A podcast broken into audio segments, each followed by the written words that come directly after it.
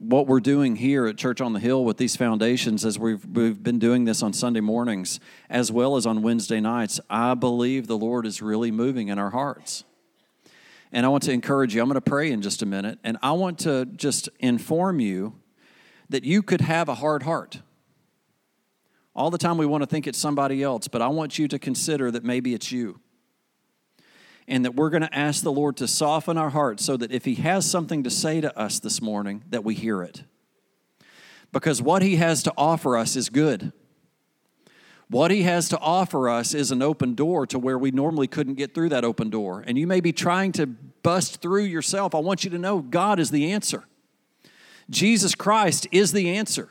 But what happens is we don't even know it, but we get calloused and we get to where we can't hear. So as we bring this, as I bring this message this morning, this message is directly out of Hebrews chapter 6, and it's about these foundations that God said you need to learn these and move on from it and build on top of these foundations. So I want, as I pray, I just want you to consider maybe I've got a hard heart and I need the Lord to soften it so that I can hear. Amen? Will you do that with me? Father, in Jesus' name, I just ask you, Lord, as we could possibly have a hard heart, that you would soften it that, Lord, that you have given us ears to hear and that we would hear what it is that you have to say to us today. Because, God, you're a God who speaks. And you're not a God who, who, who causes us to have to wander around and maybe find our victory. No, you have given us the victory. Lord, soften our hearts that we might hear truth, that we might hear your word, and that we would follow it. That what you speak to us this morning and what you speak to us through your word would have impact enough that we would follow it, that we would follow your word and your spirit. In Jesus' name, amen. All right, foundations, Hebrews chapter 6. If you got your Bibles, turn with me there. Let's go over it again.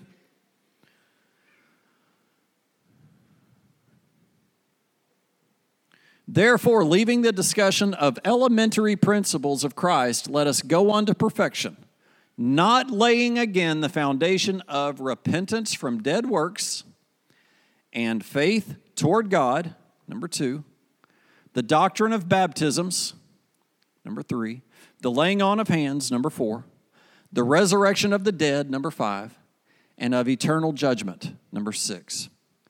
And this we will do if God permits. Uh, what is the official that has to come and overlook your building? I still didn't hear you. Fire marshal. Um, I'm telling you, I, I don't think I'm old, but at the same time, I have elderly moments. I have senior moments where I can't remember anything. Um, fire marshal. God's the fire marshal. He's going to overlook your foundation and see if you can move on from it. And this we will do. We will do what? We will move on from elementary principles, laying this foundation if God permits. So, very important that I get my foundation laid and that God approves it. Then I move. I move on. I build on top of that foundation. It's time to build, church. It's time to get off the elementary principles and start building. So today we're looking at baptisms. Everyone say it plural baptisms. The S on the end means what? Plural. Those of you that forgot what in English class what plural means, means more than one. There's more than one baptism. In fact, I'm going to show you four. I feel like the Lord is just causing it's it happened in Sunday school this morning that even in the most basic of teaching principles that there is so much depth to what God has for us and that we're missing so much. I can tell you with my life, there's got to be more.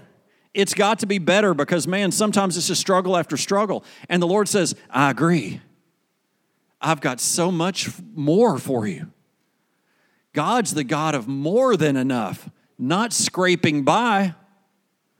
I, when we think of scraping by, I just think of my finances check to check, but scraping by emotionally, scraping by physically scraping by in my marriage, just barely holding it together, scraping by with my kids, hoping something doesn't break and all ever, the world fall apart.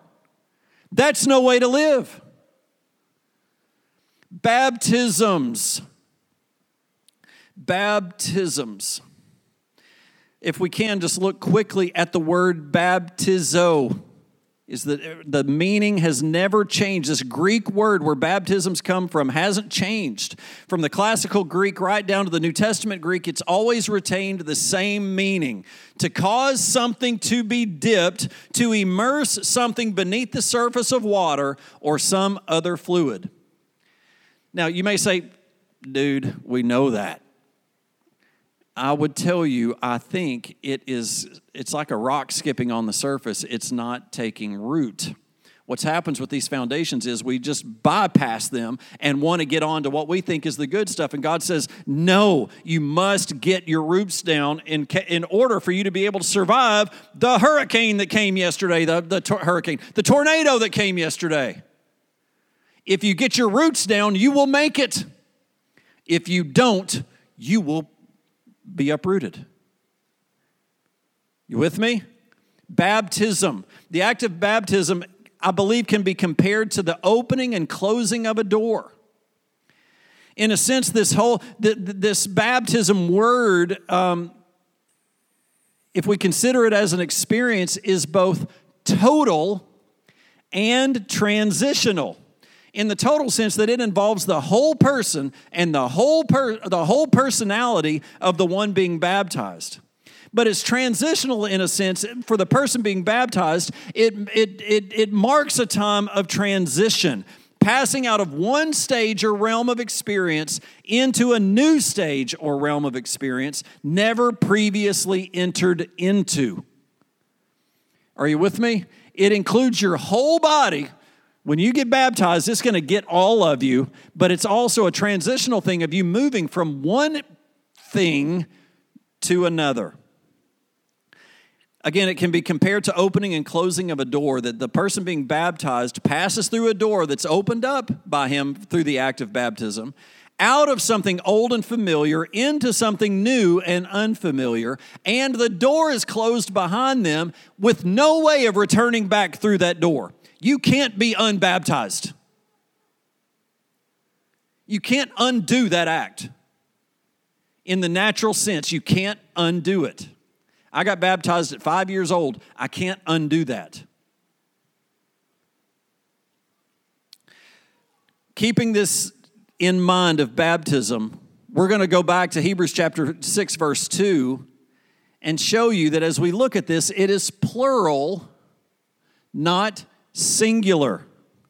There are several baptisms.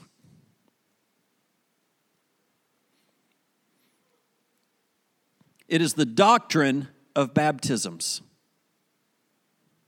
So I'm going to take you, I'm going to let you look quickly at four, and we're only going to focus on three. The first is from Mark chapter 1, verse 4. And this is the one that was preached by John the Baptist If you don't know the story about John the Baptist, just a real brief um, snippet, he came to prepare the way for Christ. says it in Scripture. John came to prepare the way for Christ. So if we look in Mark chapter 4 verse 1, it says John came baptizing in the wilderness and preaching a baptism of repentance for the remissions remission of sin. So that's the first one. The second one, I'm going to call and has been called by scholars as the baptism of suffering. Luke chapter 12, verse 50.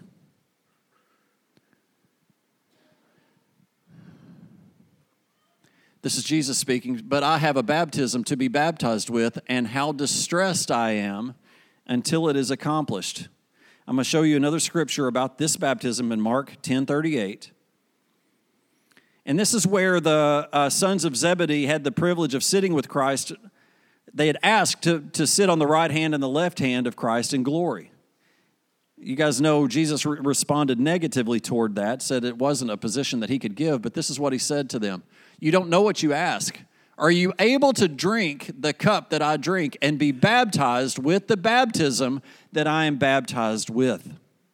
This is not talking about Jesus being baptized by John.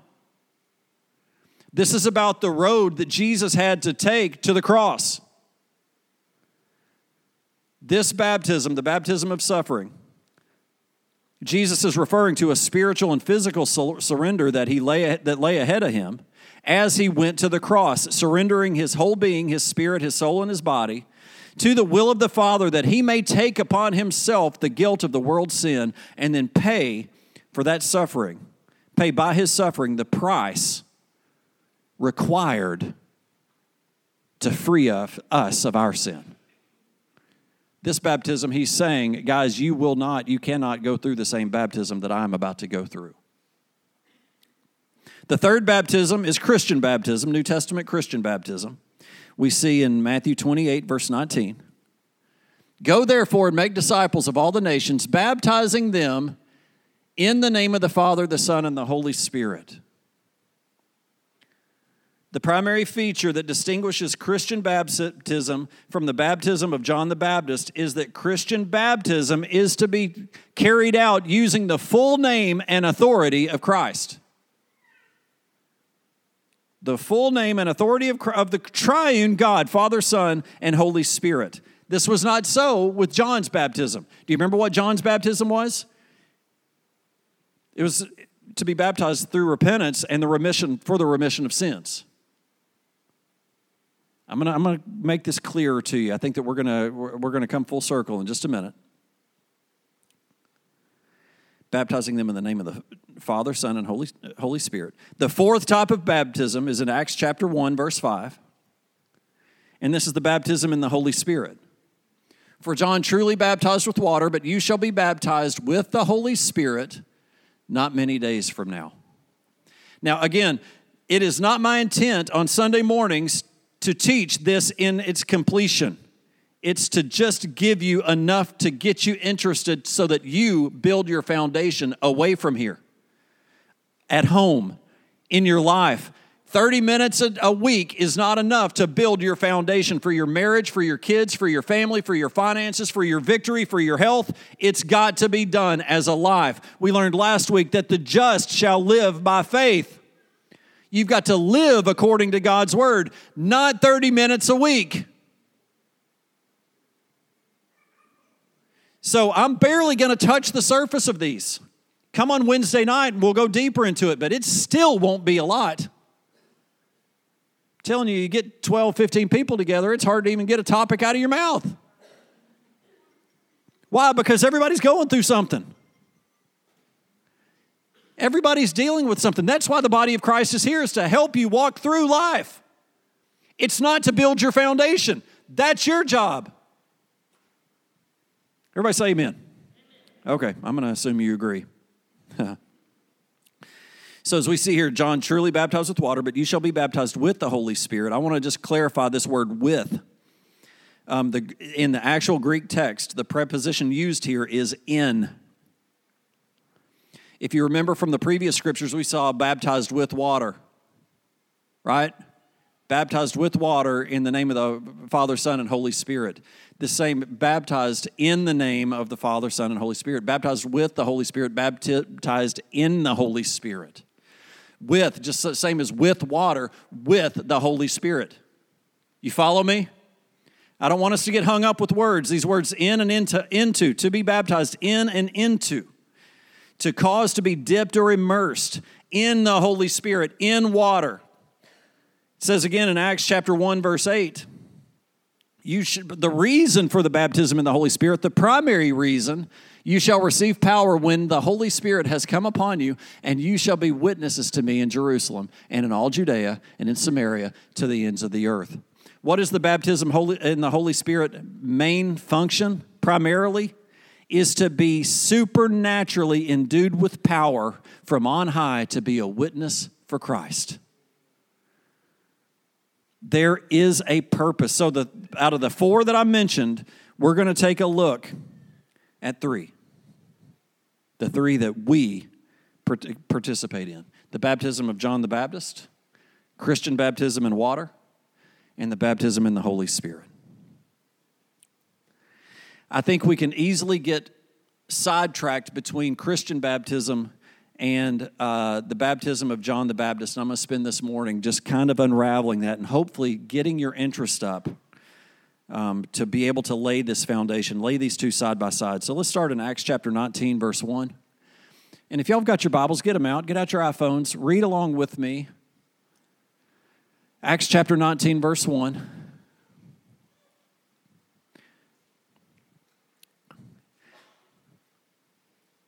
And it happened while Apollos was at Corinth that Paul, having passed through the upper regions, came to Ephesus, finding some disciples. And he said to them, Did you receive the Holy Spirit when you believed? So they said to him, We have not so much heard whether there is a Holy Spirit.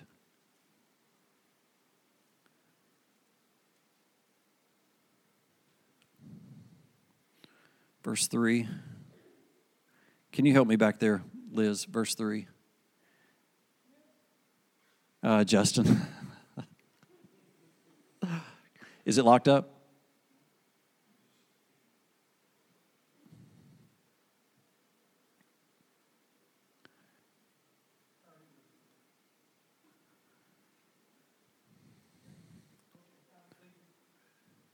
Verse 3. And he said to them, Can you just go back to verse 1? Let's start again. Can I tell you, it's so easy to lose your brain's momentum. We are so easily distracted. I mean, I just got distracted and I know what I'm teaching. Let's start again. And it happened while Apollos was at Corinth that Paul, having passed through the upper regions, came to Ephesus and finding some disciples. What is that saying? Finding some disciples those have already given their heart to Christ. They are disciples of Christ. That's who he's referring to. Is he has come upon some disciples and said, "Did you receive the Holy Spirit when you believed?" They said to him, "We have not so much even heard that there was a Holy Spirit." And he said to them, "Then into into what then were you baptized?" And they said, "Into John's baptism." Then Paul said, John indeed baptized them with a baptism of repentance, saying to the people that they should believe on him who would come after him, that is, on Christ Jesus. When they heard this, they were baptized in the name of the Lord Jesus. They literally were baptized twice in water. If you will go on to the next scripture, we see that they immediately get baptized in the Holy Spirit. But that is not what's happening right here. They were baptized in a baptism of repentance, but John said, but Paul said that's not all of it. There's one more step that is to be baptized in the name of the Father, the Son, and the Holy Spirit. And we're going to see the impact of that. It's huge. Once you know, John came to prepare the way for Christ, but when Christ came, a new way came. There was a new way, and it was so important that even Paul said, Hey, I know you're believers. When you believe, did you, re- did you receive the Holy Spirit? No, we didn't even know there was a Holy Spirit. What were you baptized in? We were baptized by asking forgiveness for our sins. But there's so much more to Christ. Can I tell you that your walk with Christ is so much more than just getting free of your sin? That's a small part. That's not even the good part. The good part is Christ. Christ in me, the hope of glory. Paul said, okay, we need to, we need to correct this just a bit. They were baptized in the name of the Lord Jesus. And he called them disciples. But when he looked close at what disciples they were, they weren't disciples of Christ, they were disciples of John. Can I tell you? I believe we can find the church in the same spot. I believe that they can even be disciples of church, not Christ. And all John said, I mean, Paul's not saying, oh man, you've just missed it. You're terrible. You're terrible people. No, he's saying, wait a minute. Let's correct this. Jesus is who saves you. Jesus is the way, the truth, and the life. Not church, not John the Baptist, not me, not your spiritual mentor. If you try to make it to heaven on your spiritual mentor, you will be disappointed. There is no other way to the Father except through Jesus. They weren't disciples of Christ, they were disciples of John the Baptist. John's ministry was of necessity, it was brief and temporary. It didn't constitute in itself a dispensation, but merely a period of transition. John's ministry was a period of transition to prepare the way for Christ. He said it himself. So, with John the Baptist, two main functions of his baptism repentance and the confession of sin. Those two conditions needed to be met before John would baptize, baptize them. Again, let's look again at Mark chapter 4, verse 1. John came baptizing in the wilderness and preaching a baptism of repentance and for the remission of sin. It says in Matthew 3 11, I indeed baptize you in water into repentance. But with many of these Pharisees and Sadducees that came to John to be baptized, John refused to, to baptism because he had not seen a real change in their lives uh, before he would baptize them. And look what he said. He said, But when he saw all these Pharisees and Sadducees coming in for his baptism, he said to them, Brood of vipers, who warned you to flee from this wrath to come? Verse 8. Therefore, bear fruits worthy of repentance. John was pretty hardcore. If you weren't showing that you had repented, he didn't baptize you. It was a going for the, the, the, the, the heart had already changed. He was just confirming what had changed. I see that you've changed. Now I'm going to baptize you, signifying what it is that you've done. But again, this was a baptism of repentance for the remission of sin. John was saying, prove first your actions, that there's been real change in your life before I'll baptize you.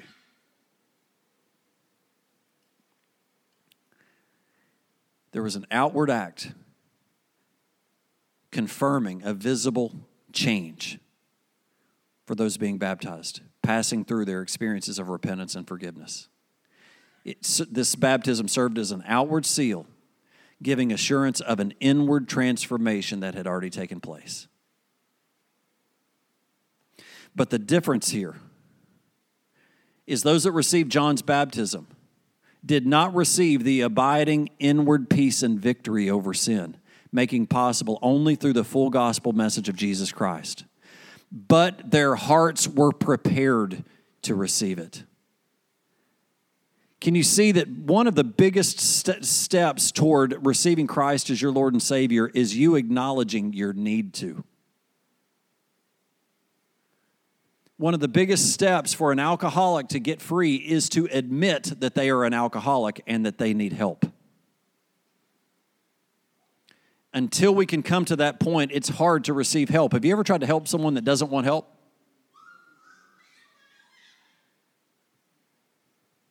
It's, in my opinion, it's impossible barring a miracle.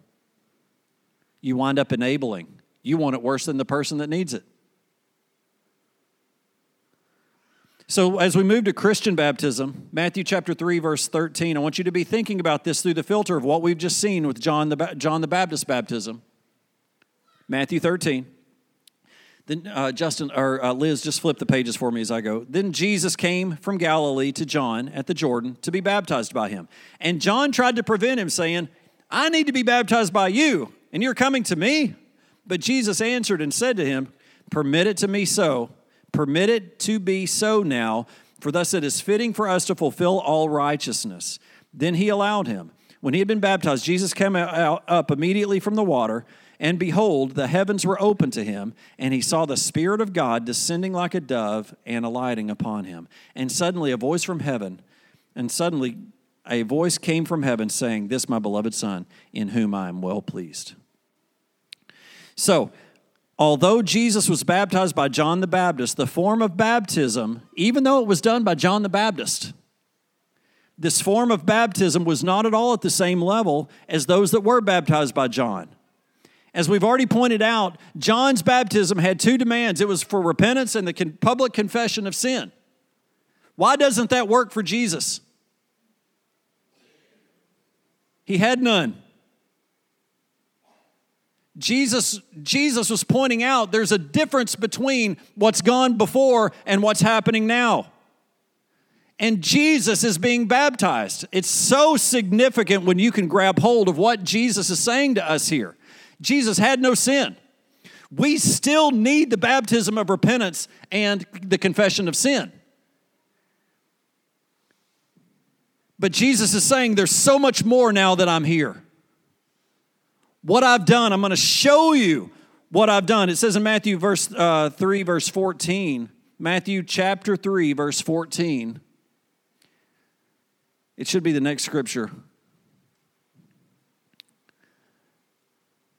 Is it not?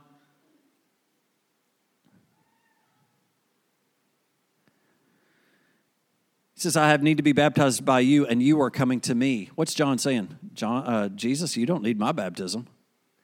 But then in verse 15, he answered, Permit it to me now, for thus it is fitting for us to fulfill all righteousness. It is fitting for us to fulfill all righteousness. Jesus' answer here, we find both the reason of why Jesus was baptized and also the true significance of full Christian baptism, distinguishing it uh, with the temporary form of John's baptism. Jesus was not baptized by John as an outward evidence that he had repented of sin because he had no sin.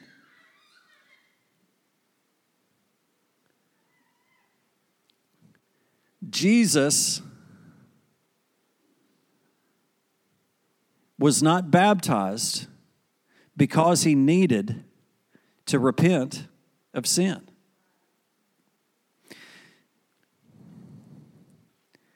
Jesus was baptized in order that he might fulfill or complete all righteousness. Jesus is showing us that there that even he as a man needed to go through this step for this reason to fulfill or complete all righteousness. Jesus was deliberate in consciously establishing a standard of behavior. By being baptized by John, he was setting an example and a pattern of the baptism in which he desired Christian believers to follow him. And not only did he show us that this is the route to go, the Father spoke and said, This is the way I want it done. Did anyone see what my son, who came in here with no sin, just did? He just fulfilled all righteousness as a man. As a man, and with him I am well pleased. If we look closely at this to fulfill or complete all righteousness, Jesus again was not baptized as evidence that he had confessed and repented of his sins. He was perfectly righteous. But this righteousness was first an inward condition of the heart that Jesus possessed. But by allowing himself to be baptized, Jesus fulfilled or completed this inward righteousness as an outward act of obedience to the will of his heavenly Father. When you surrender to Christ and get baptized, you are willingly surrendering yourself to what Jesus, what God the Father said to do, what Jesus did himself and instructed us to do. It is an outward expression of an inward change. And Jesus commanded his disciples to do it.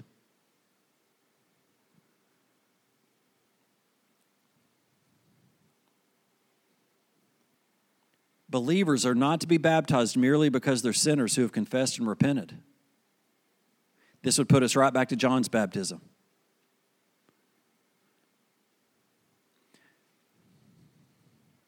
We must still confess and repent of our sins. Without this, we are not we can't even be Christians. But they have passed beyond this into something much fuller and greater that was possible only by the gospel of Jesus Christ. It says in Romans chapter 5 verse 1, therefore having been justified by faith we have peace through God through our Lord Jesus Christ. When we receive Christ, we don't not merely just confessing and repenting our sins, by faith in the atoning death and resurrection of Jesus Christ, we've been justified. We've been made righteous, and baptism fulfills the righteousness. Without baptism, the righteousness is left unfulfilled.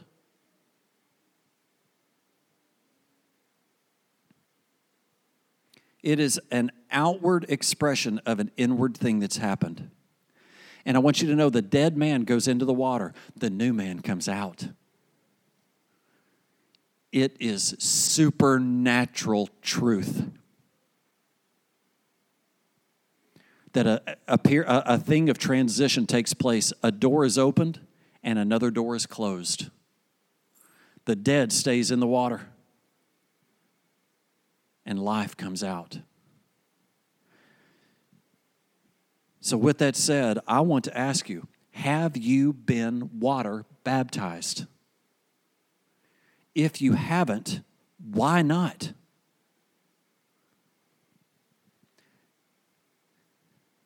I don't get paid anymore whether you get baptized or not.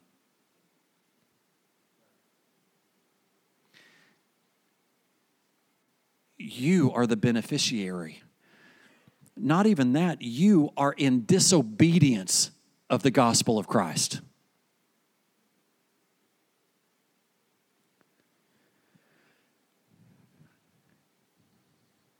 I'm not going to apologize for the gospel. Jesus did it, Jesus said to do it. He told us to do it. Church, if you're a disciple of Christ, you should be baptizing people. Is that not what Jesus said to do when he left? Go make disciples, baptizing them in the name of the Father, Son, and Holy Spirit.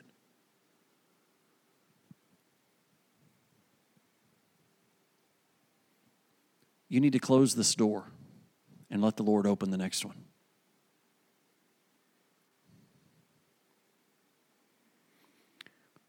It is a fulfilling of righteousness. It is making me right with God. There's no other way. I cannot be right with God without it. It is an outward expression of an inward change. We all stand up with me?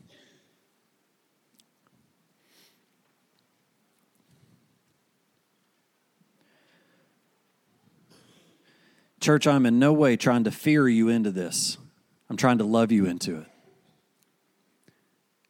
What God has for you is all of His love. We sang all this morning about the love of God. God doesn't give His heart in pieces. Um, Elizabeth, Elizabeth and I were listening to this music. My, my youngest daughter said, What are we singing Sunday? So I turned it on. We just started listening to it. And Elizabeth just said, What's the scriptural significance of pieces? And whenever she asks me questions like that, I want to get defensive.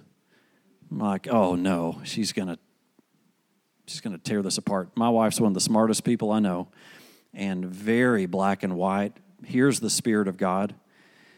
And you know, I think that we learn love from each other and we withhold. We get offended. We hold unforgiveness. We put up walls. We withdraw. We do all kinds of things with our love. Even the best of, of you, I want to say us, not me. I have issues sometimes with my love. Talked about it in Sunday school this morning. I have issues with my neighbor, and loving my neighbor is hard.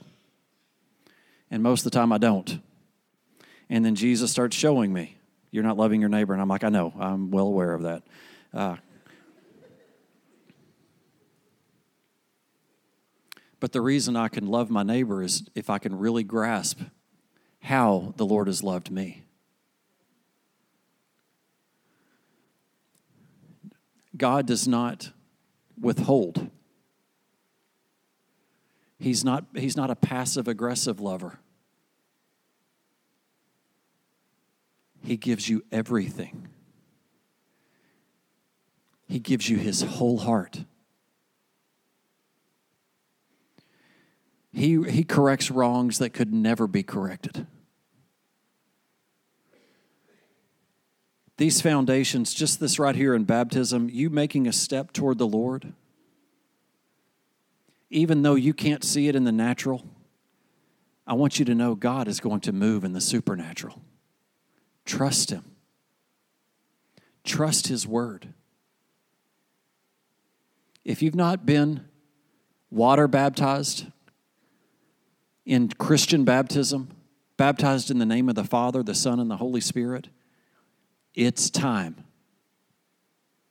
It's time to close that door and do it with great expectation of what God wants to do and be in your life.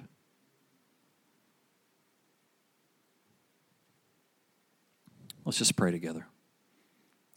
Father, I thank you for truth and I thank you for your word. Lord, I thank you that when you died on the cross for my sins, when you died on the cross for me, that you didn't just die for my sin. You died for me, not for the stuff I did. You died for me to redeem me, to take me back out of the chains of life and of this world to restore me to who I am.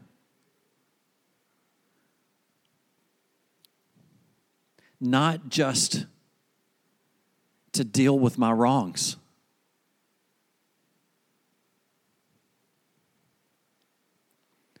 I'm still so thankful that you deal with my wrongs and that you cleanse me of those and you set me free of those.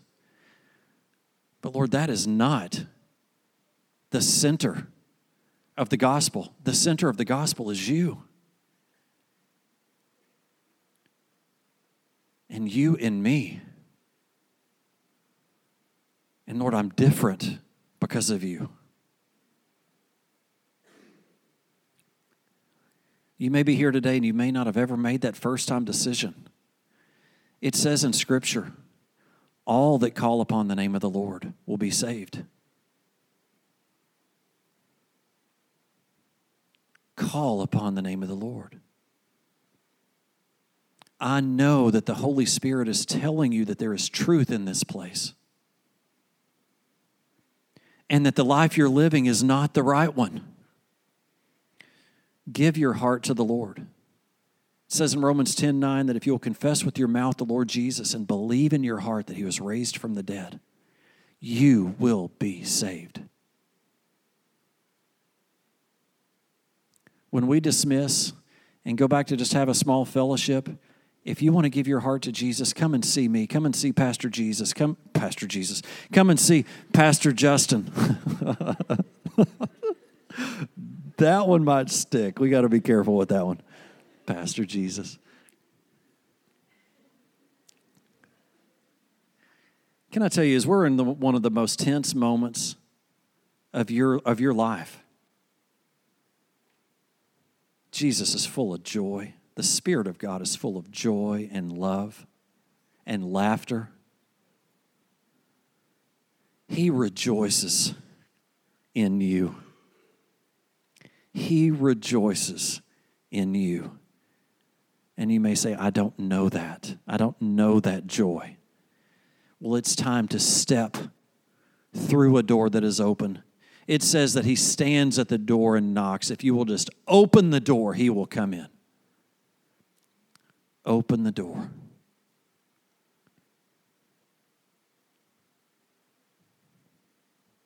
But you have to step. He will not make this step for you. He has already made all the steps needed for you, but you have to step into it. Lord God, I just pray that the hearts are softened, that we hear your voice, and that we listen to it and we respond to it, and we genuinely become disciples of Christ, following you, following your spirit and your word. Change our church change our city, change our nation to be a nation that is disciples of Christ. In Jesus' name. And everybody said, Amen. God bless you. Have a great week. We're going to fellowship out here with a little bit of snacks. First time guests, we want to meet you. Old time visitors, old time members, we want to meet with you. Please stick around and fellowship with us. God bless you.